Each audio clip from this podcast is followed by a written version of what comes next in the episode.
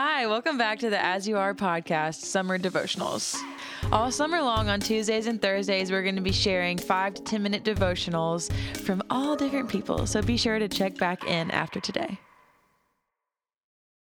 Hey guys, I am Carley Dudley. I know I've been on the podcast before, but for any new listeners, I graduated from the University of Georgia in 2021 and led As You Are Bible study in Athens during my time there and was a part of the founding team in my podcast that I did with Virginia, I shared a little bit about what the past two years since graduation have been for me, but it's been super hard and just very confusing. And I don't know for you if you've ever been in a season where you just didn't understand what God was doing and you just couldn't track the movements and the steps that you were taking. Just to kind of give you a frame of reference of where I was back in September of 2022, that pretty much describes it. Was just super confused, very discouraged, had no idea what the Lord was doing and how He was using all of the pieces in my life together. And so I was on the phone with my sister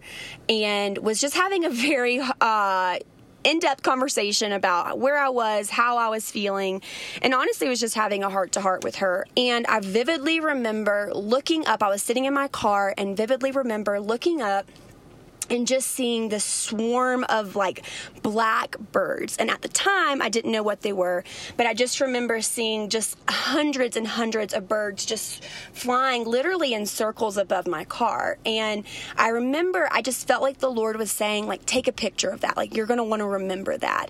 And in that moment, I was so confused. I was like, Lord, what? Like, take a photo of these random black birds.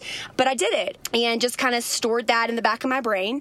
Fast forward to Christmas of 2022, so a few months after I took the photo of the birds, I had read Hannah Brencher's book, Fighting Forward, like right after I had graduated. So before I ever embarked on my initial two year season of post grad, um, I had read this book. And for some reason, over Christmas break in 2022, I was thinking, I was like, I just want to reread that book. And so I did. And there's a chapter in the book that is all about ravens. And it's a recap of 1 Kings 17 2 through 6, where it basically highlights how the Lord provided for Elijah in a wilderness season by allowing the ravens to come and feed him day and night.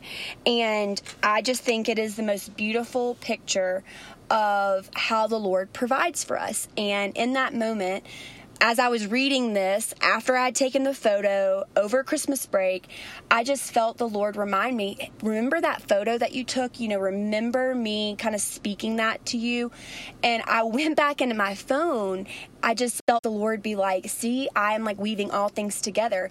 And not only did He provide that photo for me, but I had read that book, like before I even entered into my wilderness season, just seeing the Lord like weave all of those pieces together was something so cool. And since that moment, I see ravens all the time. And even yesterday when I was thinking about like what I wanted to share and like what the Lord had placed on my heart for this like little quick encouragement, I literally saw two ravens yesterday and very vividly in front of me, like literally as I was praying, Lord, what do you want me to talk about? And then I parked my car yesterday and was walking back, like returning to it, and there was a raven perched on the building right in front of where my car was parked. And I don't know what season you're walking through. I don't know if it is one of the best seasons you've ever been and you're on a mountaintop and you are like high on life or if it is one of the hardest seasons that you've ever gone through where you feel like every day you have 15,000 bricks on your chest. It's heavy, it's dark, it's scary, you don't understand. You're holding all of these pieces together regardless of what the season is for you right now, I truly believe that the Lord provides no matter the circumstance, no matter the situation, no matter the place, no matter what you're going through. His provision prevails, and His provision is good, and He's kind, and He's merciful, and He's loving, and He wants the best for you. I love what it says. I want to dive a little bit more into the scripture. Um, so, again, we're in First Kings 2 through 6. Then the word of the Lord came to Elijah Leave here, turn eastward, and hide in the Kerith ravine, east of the Jordan. You will drink from the brook, and I have directed the ravens to supply you with food there. So he did what the Lord had told him. He went to the Kerith ravine, east of the Jordan, and stayed there. The ravens brought him bread and meat in the morning, and bread and meat in the evening, and he drank from the brook. And I love that because Elijah was actually being like sought out to be killed. And so the Lord in his provision said go to this dry land. Go to this place where it hasn't rained in in a really long time and go and be in this drought and hide. And and so that couldn't have been fun. And Elijah in that moment had to have been like, What?